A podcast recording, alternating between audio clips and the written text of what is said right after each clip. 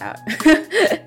but okay, happy new year, guys. Well, welcome back to Potential Meets Passion. I mean, I've been gone for a while, but it's not that really long. Okay, so the explanation to why I left was basically I just needed some time to recoup, reconsider, reborn, and rebrand my life's decision and where I wanted to go with this. You know, obviously, you guys know that this has gained attention, and when I started, I only wanted Potential Meets Passion to be a platform where I get to talk about my opinions, which I have a lot. the core of what Potential Meets Passion is is is helping you to realize your potential and to do it with passion and live your life purpose. You know, like if you know that you're inherently a blue purple star and you ever wonder how bright you can shine, then yeah, this is it. Bright enough to charge an EV car with solar panels.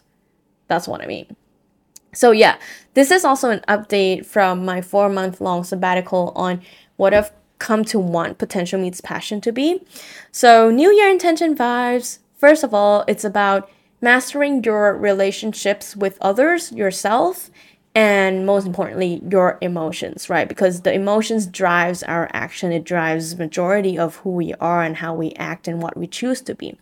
Second of all, it's manifesting into your personal unique power and this is what about like shining the light inside you is about is first of all you like need to know what what your light is and and how do you like manifest into that right the third and the last is surrendering and co-creating with the universe and others which means partnerships collaborations not giving up and letting things flow and be instead of forcing things to happen. Whether you're creating a businesses applying for jobs um, having transitions in your life you know uh, there is a flow in life and we gotta understand that we are not like a control freak you know. We we let things be and we believe and have faith that we're on the right path right so these three things are what I've found in every people who are living like a life with real well-being, you know, like what's the point of having all the money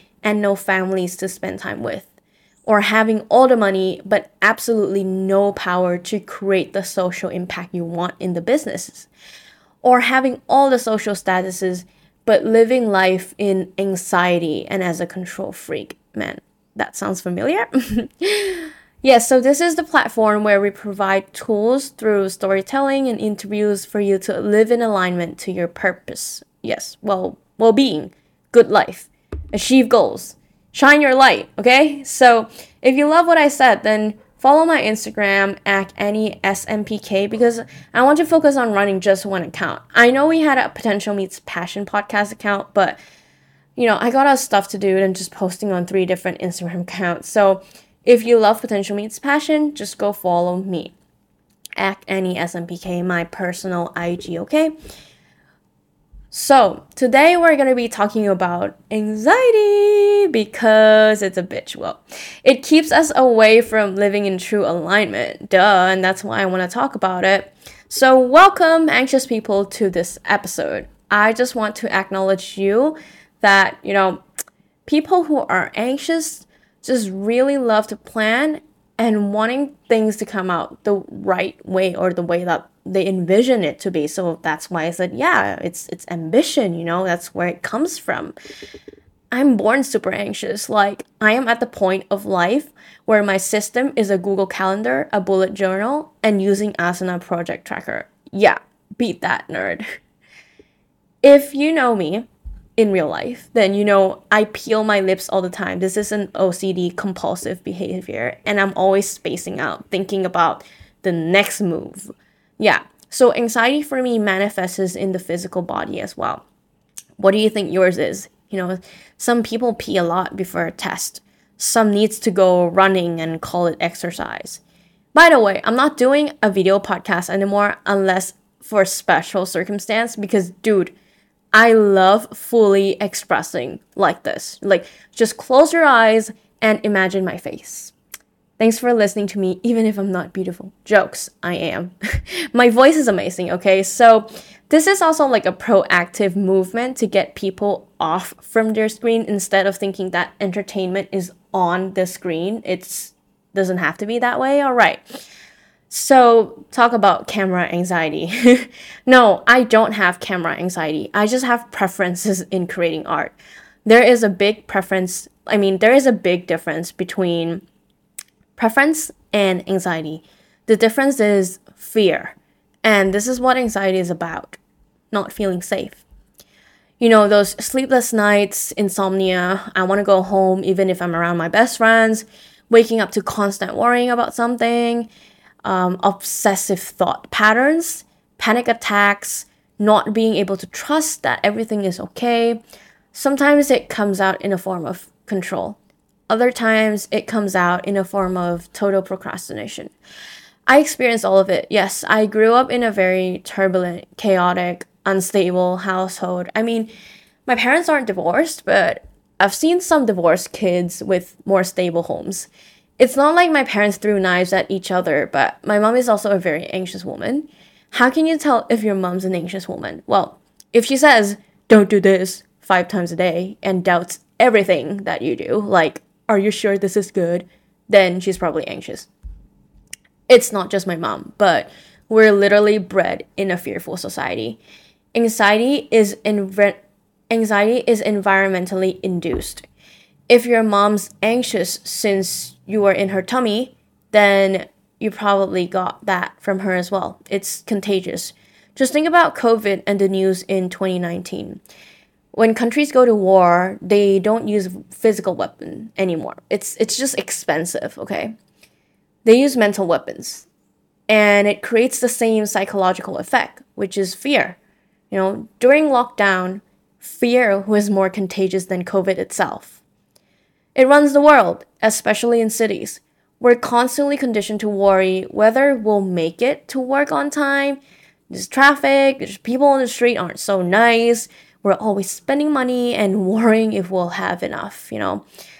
The system, the lifestyle, the living requirement conditions us to worry. So, yes, anxiety is very environmentally induced.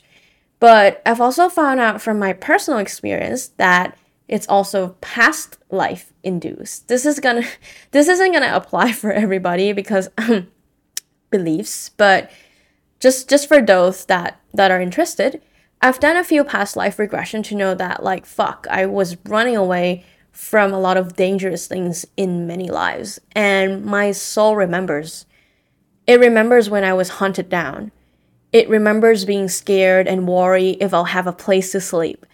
I mean, before I got into past life stuff, and I used to be an atheist, guys, I kept having repeated dreams of being chased and hunted down by someone slash something or a group of people.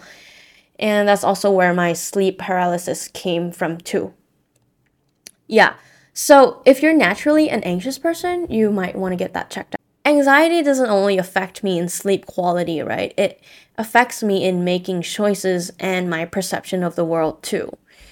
When I was vibrating in fear and worry, I would only stick to one group of friends because I felt safe. It affected my social skills. I isolated myself. Like, I wouldn't want to share my life with my family because I thought they would retaliate or put me down or hate me. I didn't feel safe sharing. I very felt like I belonged in my family and when you're scared, it's it's just naturally hard to accept and receive love. Like many people in the city, I was also a workaholic because I was scared I couldn't make it in life. You know what I mean? I would try to move around connections and people I didn't genuinely vibe with, but knew was good for my work. You know, like getting into politics was a big part of it and mainly it came from the fear of not being recognized by my family and the society. It came from wanting to influence, and I got myself in even more dangerous situation like sexual harassments because I was attracting danger by believing it was real. But I wasn't really conscious about the danger I was attracting, you know? I was conditioned to fear life, so I gotta make it. And I was fake because I was scared. So, guys, have sympathy on fake people. They're just trying to make it. Anyways, you got me. I think a lot of people made their career choices based on fear, covered in hopes, like I did.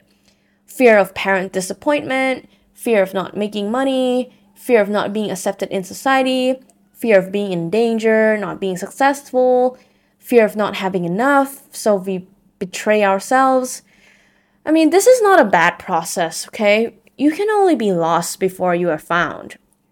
And literally 90% of the friends I was vibing with when I was in the frequency of fear all naturally disappeared after I seriously dealt with my anxiety. Like, people say your network is your net worth.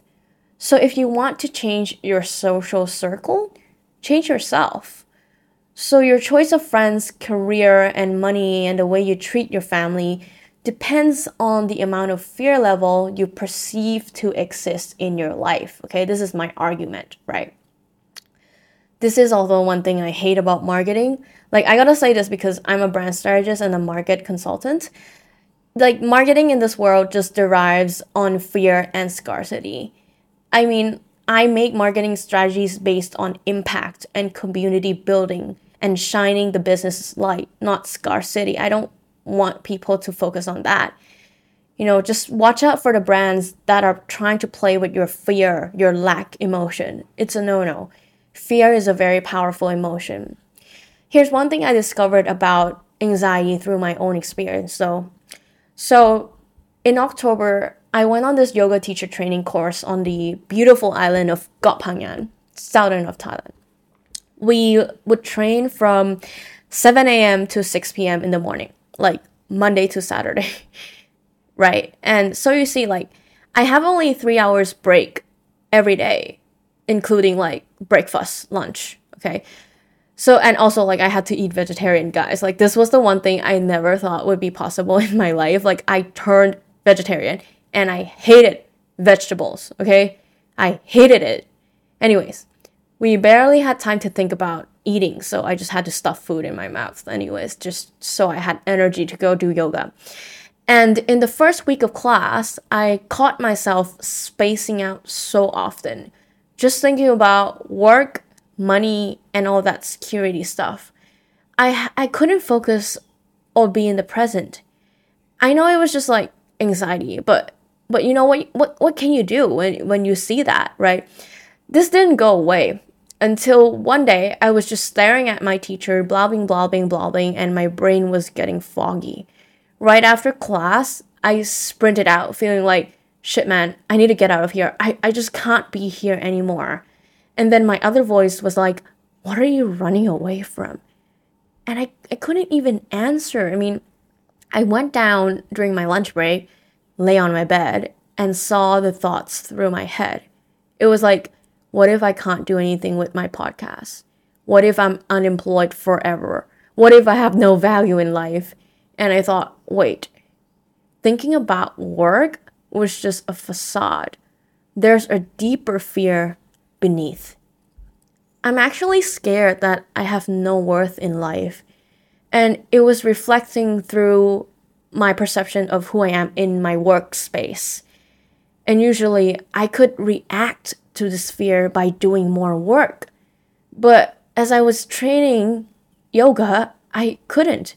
I was there to train yoga. I couldn't run away from my fears, and I had to just sit there and listen to it in yoga class. I couldn't react to it by starting a podcast episode, writing my marketing offers, doing marketing strategy research. I I just couldn't do what made me feel safe or what my conditioning of safe was.